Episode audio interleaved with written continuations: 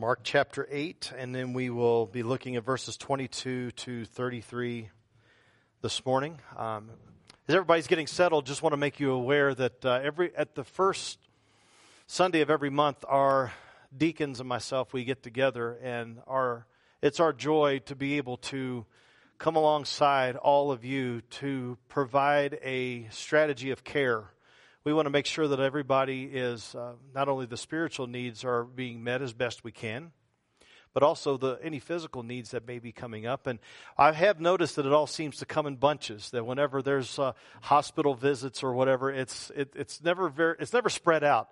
It's usually there's not much going on for about three or four months, and then boom, we have a we have a month that is just filled up with it. So we want to come alongside you. And there's a, there's a verse in James, it's, in, it's at the end of James chapter 5, where it talks about that if there's any of you that are sick, let them call the elders. Um, let, let them call the people that are in place to be able to come alongside you and help and care and pray. That's why God has brought us here. So please just keep us in mind. Use that connection card, whatever it is, just let us know. Smoke signal, carrier pigeon, let us know about ways that we can come alongside and be able to help. I'm going to ask you if you would to stand as we honor his word. Mark chapter 8, again, starting in verse 22 and going to verse 33. This is the word of the Lord. And they came to Bethsaida, and some people brought to him a blind man and begged him to touch him. And he took the blind man by the hand and led him out of the village. And when he had spit on his eyes and laid his hands on him, he asked him, Do you see anything? And he looked up and he said, I, I, see people, but they are like trees walking. Then Jesus laid his hands on his eyes again, and he opened his eyes. His sight was restored, and he saw everything clearly. And he sent him to his home, saying, Do not even enter the village. And Jesus went on with his disciples to the villages of Caesarea Philippi. And on the way, he asked his disciples, Who do people say that I am? And they told him John the Baptist and others, Elijah and others, one of the prophets. And he asked them, But who do you say that I am? Peter answered him, You are the Christ. And he strictly charged them to tell no one about him. And he began to teach them that the Son of Man must suffer many things, be rejected by the elders and the chief priests and the scribes, and be killed, and after three days rise again. And he said this plainly. And Peter took him aside and began to rebuke him. But turning and seeing his disciples, he rebuked Peter and said, Get behind me, Satan.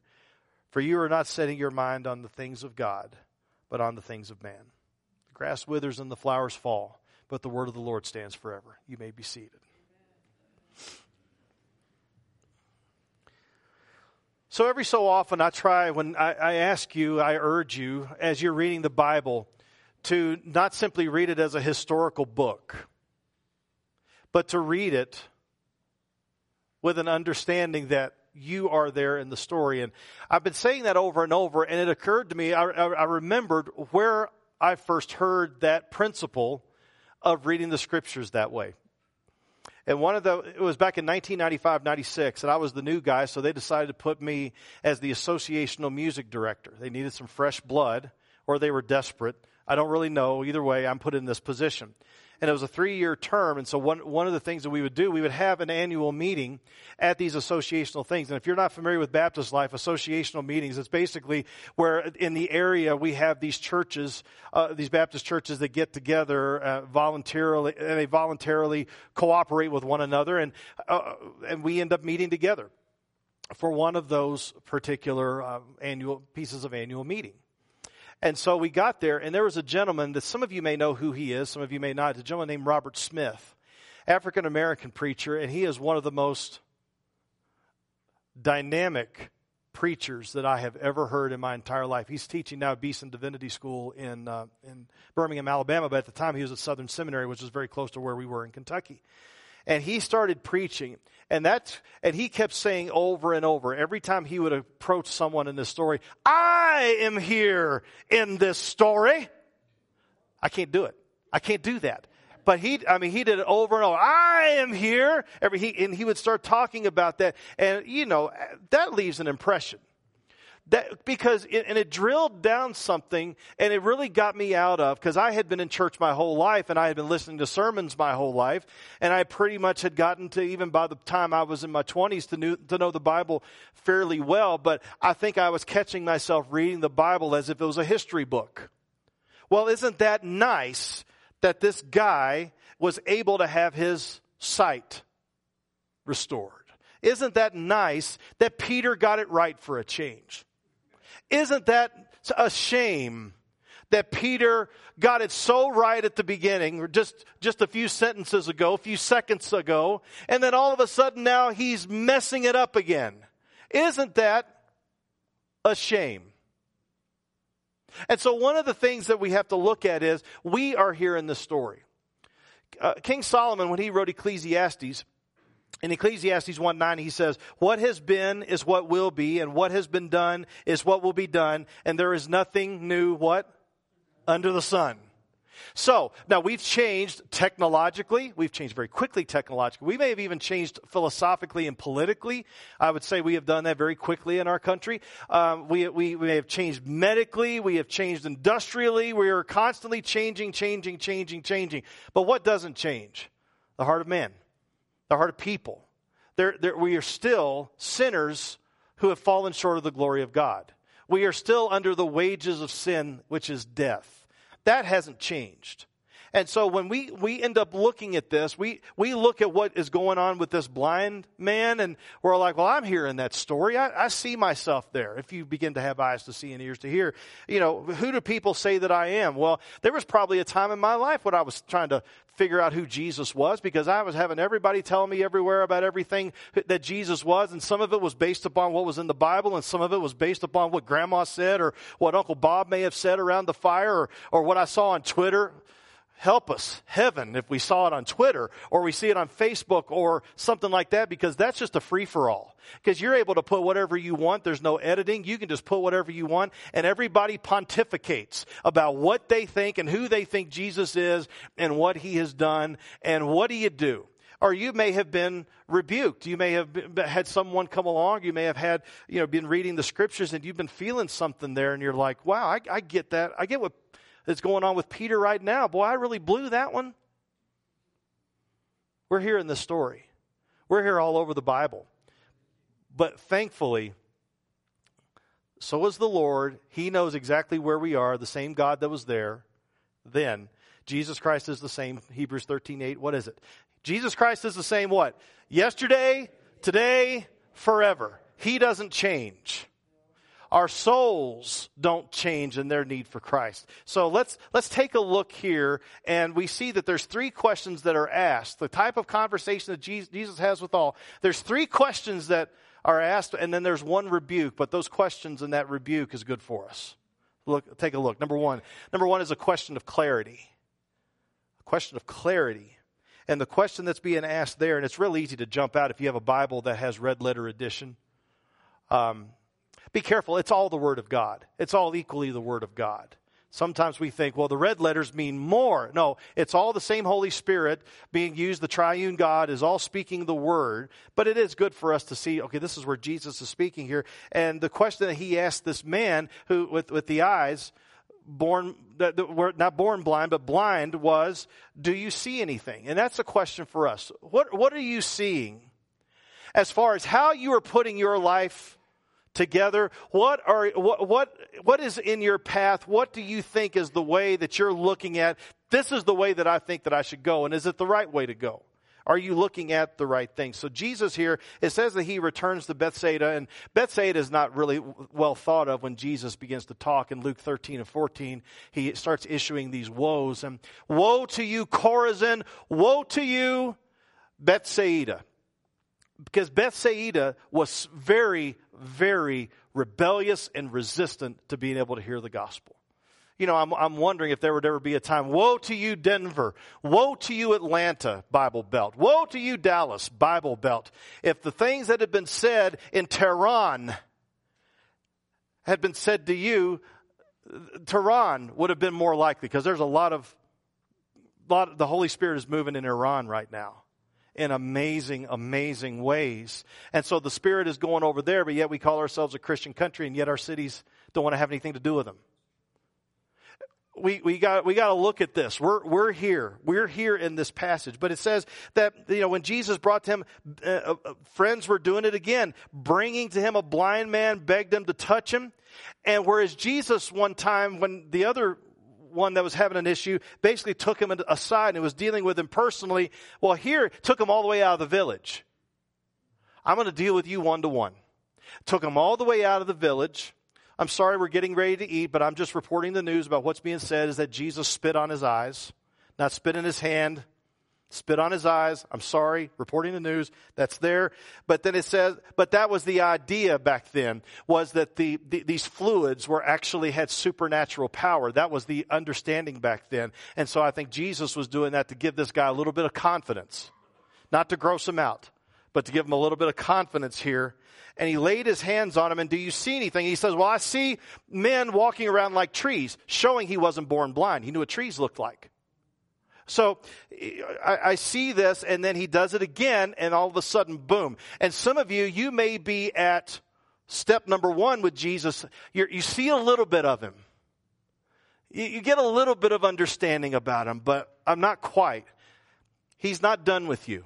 He's going to come back around, I believe, and he's going to give you eyes to see to where the clarity of all that Jesus did on your behalf now you think, well, I've been in church my whole life. Well, of course my eyes are clear. Really? Well, the, the test is Monday through Saturday. How are you treating people? How are you treating your spouse? How are you treating those that are close to you? How do you, how do you react when things go wrong?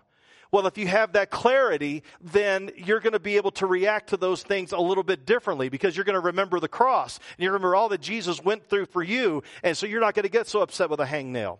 You're not going to get so upset when someone cuts you off in traffic. You're not going to get so upset because I remember what Jesus did for me, and that's what had to happen for me. I will be a conduit of grace to others. Is it easy? Of course not. But we get to that step number one. I don't quite see things clearly, but Jesus is going to keep working. And some of you may have been coming to church for a long time, and one day, I, think I mentioned this a number of years ago where this guy comes in, came in. He had been going to church for 30 years and finally he received Christ and someone asked him, what changed? And he said this, I kept hearing the gospel and I heard the gospel and I heard the gospel and praise God one day, I heard the gospel. What? The second, gratitude where we are so thankful that God gave us eyes to see. It's not something we could work and affect on our own. Jesus was telling them not to enter into the village because he didn't want people to come to him as simply like a soothsayer or some sort of healer exclusively. Jesus had more in mind than just healing people. And we've got to be careful of some of these ministries where it's like, well, if I'm going through something hard, then I've got to make sure that I, that, that's a bad thing. Listen, when you see that Jesus suffered on your behalf, that means the suffering can have a purpose in your life. And by you wanting it gone, you may be missing out on what God is taking you through that valley of the shadow of death. So be careful when we're dealing with this. So Jesus is coming along and he is reminding us over and over of what needs to be going on here. So that's the first one is making sure that we have clarity. Number two, it's a question of context. Missiologists talk about this all the time context, meaning that we are to take the gospel to everybody, right?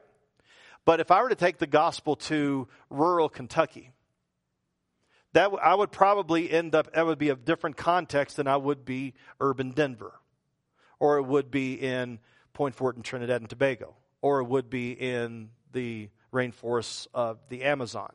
So God has given us one gospel to take to many, many different contexts but it, it's good for us because Jesus is reminding the disciples, and I think he's amping them up. And I think he's getting them ready because he's going to be leaving them. And it's going, so the Spirit is going to overtake them, and he's going to be, they're going to be sent to the, to Jerusalem and Judea and Samaria and to the ends of the earth. So he's getting them ready to be, begin thinking about this, not just how they're thinking about Jesus, but what are other people saying about Jesus. It's important. So he goes in verse 27. Here's the other question. And Jesus went on with his disciples into the villages of Caesarea Philippi. And on the way, he asked his disciples, Who do people say that I am? Now, there's another question coming later, and you know it, but who do you say that I am? That's, that's the question. But he's, at, he's backing it up. Who do people say that I am? What, what in this context are people talking about when it comes to when it comes to Jesus? Well, so they said John the Baptist, and John the Baptist was uh, we see in Scripture, and if you know a little anything about the Old Testament, that Elijah uh, was one of the great prophets in the Old Testament and, and Elijah had a, had a preaching ministry that was going on. And, and John the Baptist looked a lot and came in the spirit and power of Elijah, as it says in Luke 117. Dressed like him, ate the, ate the locusts and wild honey. I mean, good protein diet. May not be our, everybody's cup of tea, but that's what he did. And, but, uh, but John did no miracles. So obviously, Jesus is not John the Baptist. Jeremiah if you remember, if you know anything about Jeremiah, Jeremiah had a very rough ministry. He only had two converts. Some said he only had one, uh, only had none, but, but he had a couple of converts. But by and large, his ministry was difficult. And so he was known as the weeping prophet. And Jesus in, in, Isaiah 53, it talks about how Jesus is a man of sorrows, acquainted with grief. He was, he was in the world. And, you know, I, I think a lot of times we, we, want to see Jesus as this happy-go-lucky, skipping through the meadows type of, hey, guy, you're doing great. But what, one of these things that we're look, we have to look at with Jesus is that he was seeing the afflictions and the addictions and the issues and the, and everything that was just assailing his creation. That was not how he made it. He made it to where we were supposed to be in full fellowship with him. That was what was going on in the Garden of Eden. And how long it took to go from creation to snake 15 minutes, 45 minutes, a day and a half, however long. It wasn't that long. And then all of a sudden, now that fellowship was broken. And therefore, we became broken. We became subject to death. We became subject to our own desires rather than the desires of God. And suddenly, now this world is just thrown into this chaos. And everybody's trying to figure it out on their own. And everybody's is just, it's just a first class grade A galactic mess that we are in. And Jeremiah, he spent a lot of time in ministry calling people to repentance like Jesus did. Warren Wiersbe described it well.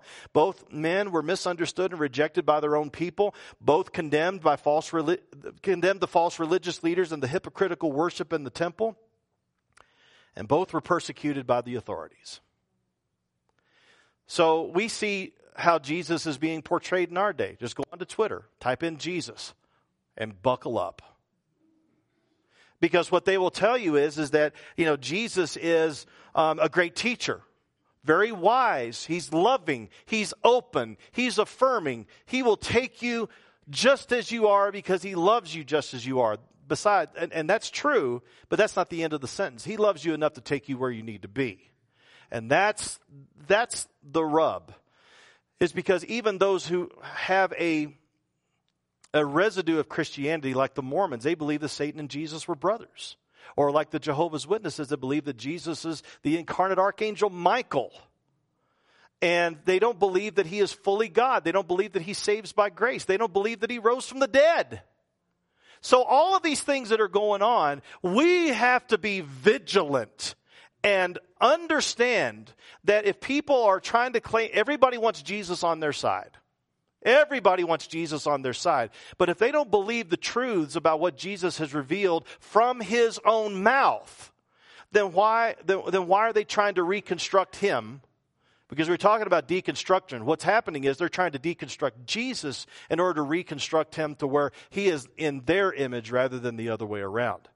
We need to be conformed into, into his. There's lots of people that have a lot of things to, do with Jesus. Actually, I said that everybody wants Jesus on their side. I was actually, when I had hair, I was at Great Clips. I would go. I did have hair, fine, whatever. But I, but when I, when I went to Great Clips about six, seven, eight years ago, and there was this lady that I was I was talking to. It was a different Great Clips, and and and she was talking to me, and she was telling me about all that she believed. It did not line up with what I believed. And so I was trying to find some connective tissue. And I asked her, I said, Well, what do you all do with Jesus? And her response was, not much. So that, so we have to see that there are people that don't really want to have anything to do with Jesus. And that's where it's important for us to understand. So I was watching this video, um, Tim Keller I have a high regard for him, and, he, and one of the one of the things he's doing is a cultural center of apologetics. And one of the things that he, he put out a video, and I remember going to Pizza Hut or Pizza Inn. You may remember this in the in the 60s, 70s, 80s, um, and and you go there and you would have a little paper placemat, right? Paper placemat. What was on the other side? Games. You know, you un, uh, undo this word and see how many words you can make out of these letters. No, that sounds like school. Connect the dots. That was my speed. And so that's what we did. One, two, three, made a picture. And what happens is, is that when we try, when most of us grew up, I'm, I'm going to date myself, so bear with me, those of you that are under 40. I, we grew up to where there, all we had to do was simply connect the dots people believed in a moral law. They believed in, in moral absolutes. They believed that there was an overarching right and wrong, that, that truth was not, was not subjective. It was not based upon what you think. Oprah keeps saying, your truth, your truth, your. No, there is, we believe that there was a truth, and for about a thousand years we believed that. We believed that we were in need of forgiveness. We believed that we were sinners before a holy God. We believed in a holy God. We believed in life after death. Now, all we had to do when I was a kid, teenager, 20s, dipping my toe into the 30s, all we had to do is connect the dots. Well, now what happens if those dots aren't there? That's where we are. Who do, who do you say Jesus is? You might actually have people come up to you and say, Who? Who is this Jesus you're talking about? I don't know who he is. Then what will you do? There's no dots to connect. And so we had to make sure, we have to make sure that when we understand, you know, who, who do people say that I am? We have some sort of answer ready to be able to drill down, and we're going to help you with that, to be able to drill down and help them understand that, th- that Jesus is so different because where everybody else is saying you got to work your way up, Jesus came down to bring us up. We couldn't work our way there right? But then you're like, oh, that's, that's not like moral law, moral absolutes. What are you talking about? We've got our work cut out for us. But I believe that's where the reliance on the Holy Spirit to be able to help us along will be critical as revival hits ARBC.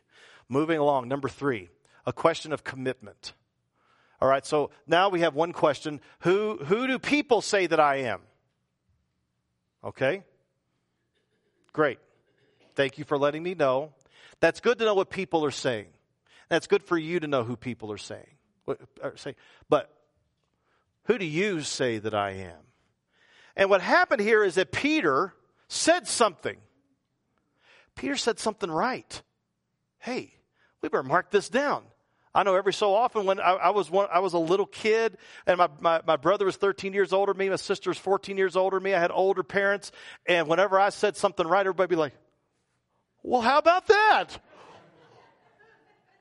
You did it. Good job. Really good for the self esteem, by the way, but we, we, we, press on. But it was like, you know, when, we, when we look at this, it's like Peter finally gets it right. And if you go over to uh, Matthew 16, there's a parallel passage that gives a little more. And, and Jesus is like, Blessed are you, Simon Bar Jonah, Bar, son of. Blessed are you, Simon, son of John. For flesh and blood has not revealed this to you, but my Father who is in heaven. And I think part of Peter was saying, Good. And on the inside, he's like, Oh man, I thought I got it right on my own. But I didn't. See, what happened was, is that God the Father was the one that revealed it to Peter. You are the Christ, the Son of the living God. But in reality, we're in this passage. All truth like that, we have to be ready. God has to change our hearts in order to be able to receive truth like that. And when, and we and that and that's okay. Any of you ever played Marco Polo? Fun game. Fun game. So if you if you don't know what Marco Polo is, you you blindfold yourself, or if you're a man of high integrity, you close your eyes really tight. But you close your eyes, you blindfold, and what do you do?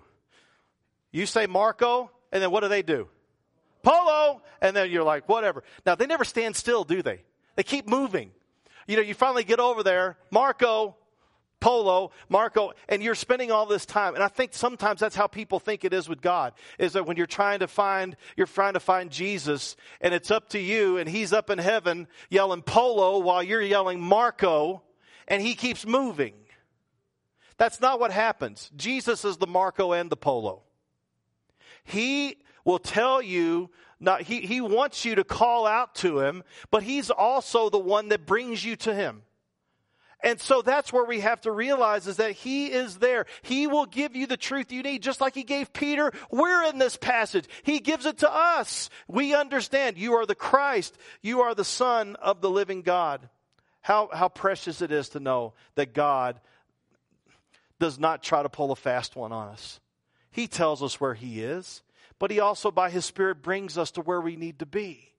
He doesn't leave us by ourselves. All we have, some, but some of you are like, no, I'm going I'm to work it out on your own. That is a fool's errand. Trust in what He is doing. He is the Marco, He is the Polo. He finds us. Praise God for that. Now we get into this, and we talked about this first Sunday in, in uh, January. I know you remember that well. I know you remember that like, like it was yesterday feels like yesterday, but uh, we actually talked a little bit about this, but there's a good overlap here because Peter got it right. He was feeling so good. Oh, man. And then we see that he began to teach them that the Son of Man must suffer many things and be rejected by the elders and chief priests and the scribes and be killed, and after three days rise again. Th- four things going on here that Jesus suffer, many things. Rejected, killed, rise again.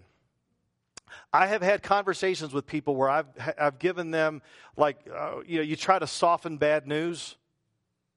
And, you know, you tell them all sorts of good stuff, and then they hear the bad stuff, and all they focus on is the bad stuff and don't hear the good stuff.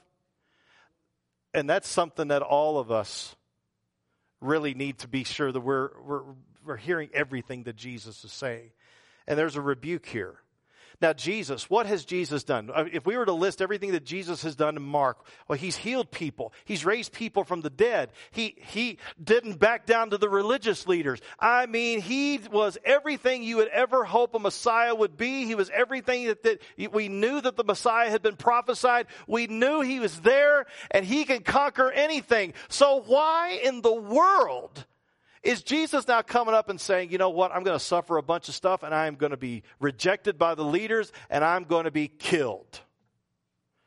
If you were able to do all of that over here and overcome all of that, then what in the world are you talking about here? Jesus, I think you're having a bad day here.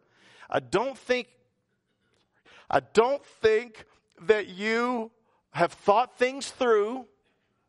And all of us have been in class where there's been a professor in there for 30 years, and there's a first year, first semester, first week student that's been in there, and all of a sudden the professor says something, and that first year, first semester, first week student's like, nope, that's not right.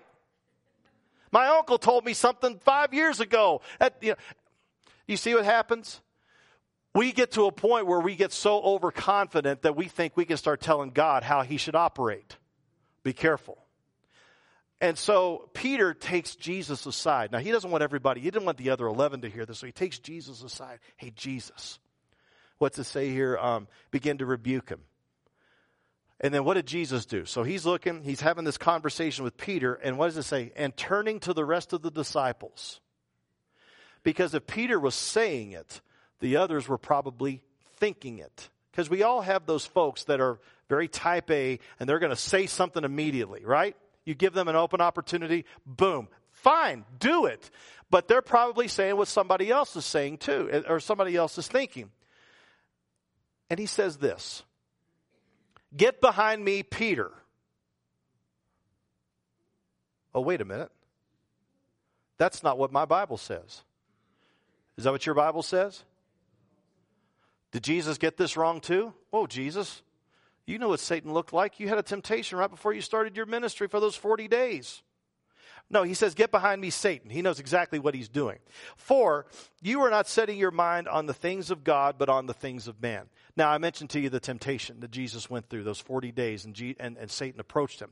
If you look at Matthew chapter 4, verses 8 to 10, you, you see here one of the temptations that, that the devil did to Jesus. It says, and again, the devil took him, Jesus, on a very high mountain and showed him all the kingdoms of the world and their glory. And he said to him, all these I will give you if you fall down and worship me. Now, why was he saying that? The temptation was is that Jesus would no longer have to walk amongst these people, the, the, these suffering people. In fact, some of these, um, shall we say, uh, prosperity gospel preachers, they have a private jet, and they say that the reason that they have the private jet was is because they don't want to have to go through the airport with all the people.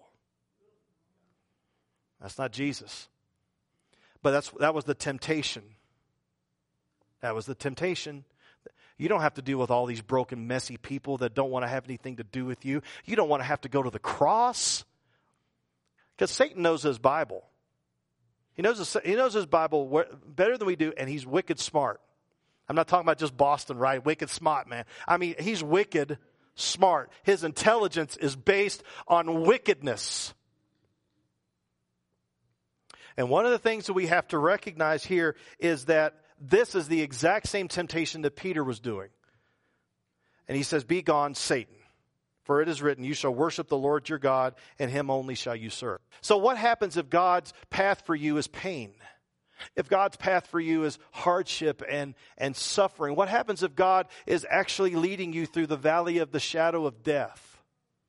When you have those things happen to you and you realize that God is still with you in the midst of all of that, and that this is not all there is, that one day we're going to be rescued from this and we are going to be with Him, Again, look to the cross.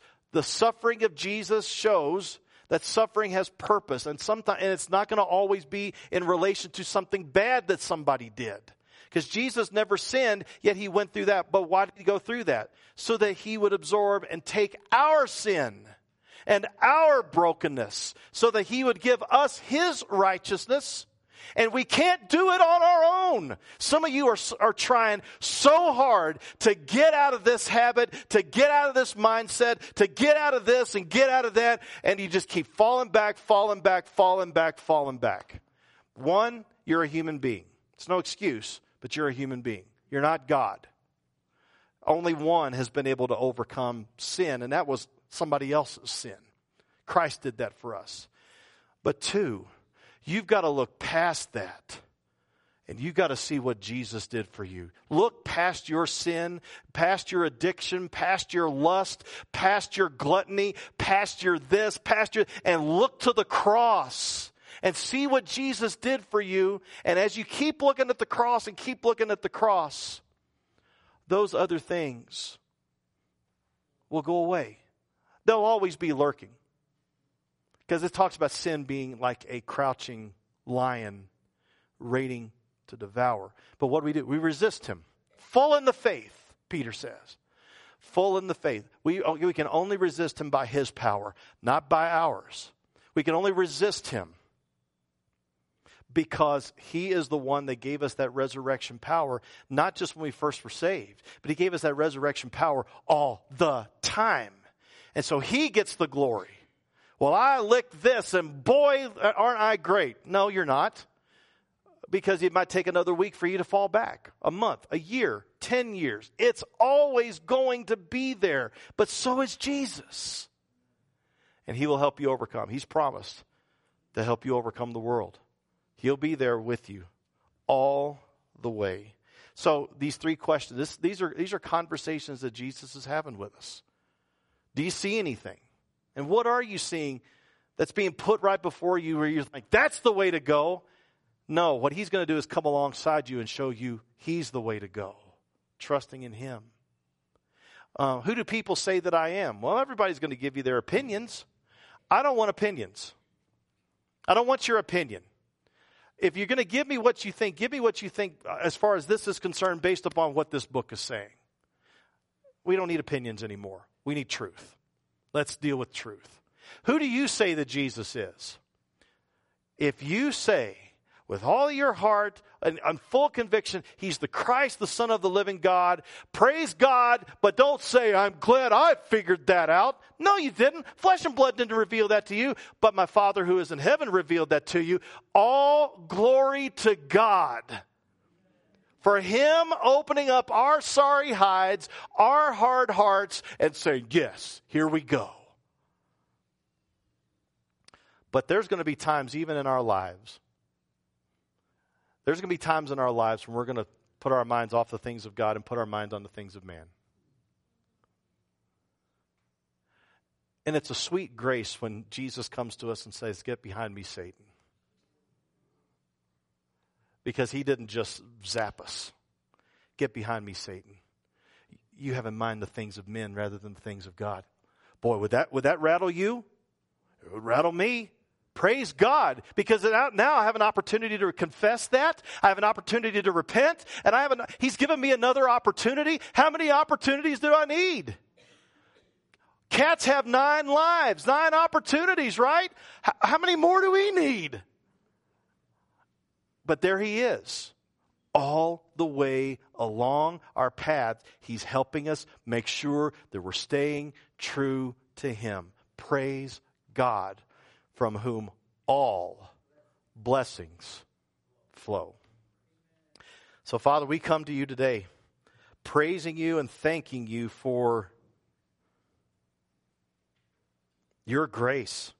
Thank you, Lord, for talking to us and communicating with us and, and even the rebukes, Father. What a grace, what a mercy that is. And so, Father, if there's anyone here that when they say, when, when you ask them, who, who do you say that I am? And Lord, you, you, are, you are enlarging their heart and opening their minds where you are the Christ, the Son of the living God. That is a mercy and grace you've given to us. May we make that commitment public today, confessing and repenting of our sins so that Christ will reign full and free. And may our lives be lives, lives of daily repentance. We don't want anything in there that doesn't belong. But thank you, Lord, that by your Spirit you show us where we are and you take us to where we need to be as we confess and repent by faith. Praise you, Lord. And Father, for those of us that have been lifelong churchgoers, lifelong churchgoers, lifelong Christians, that we lest we say, "I'm, uh, I've got this. I already know where I'm going. I, I, I've got life figured out." we will be drifting to putting our mind on the things of men rather than the things of you. And Father, shine that white hot light on our hearts and give us the strength to repent and give us the strength to follow you every day, every hour, every minute, every second. And by your grace, Father, if we do sin, thank you for showing it to us. Thank you for giving us an opportunity to repent. Thank you that we can approach the throne of grace and find mercy and help in our time of need. You are a great God. And I pray, Father, that you would just instill a joy of your Son Jesus in us everywhere. Thank you, Father, for all that you've done. Thank you for talking to us. And Lord, may the conversation we have back to you is Lord, I repent. Help me, Lord. I confess I trust in you fully and completely. Please save me. May that be the case with some this morning that need it.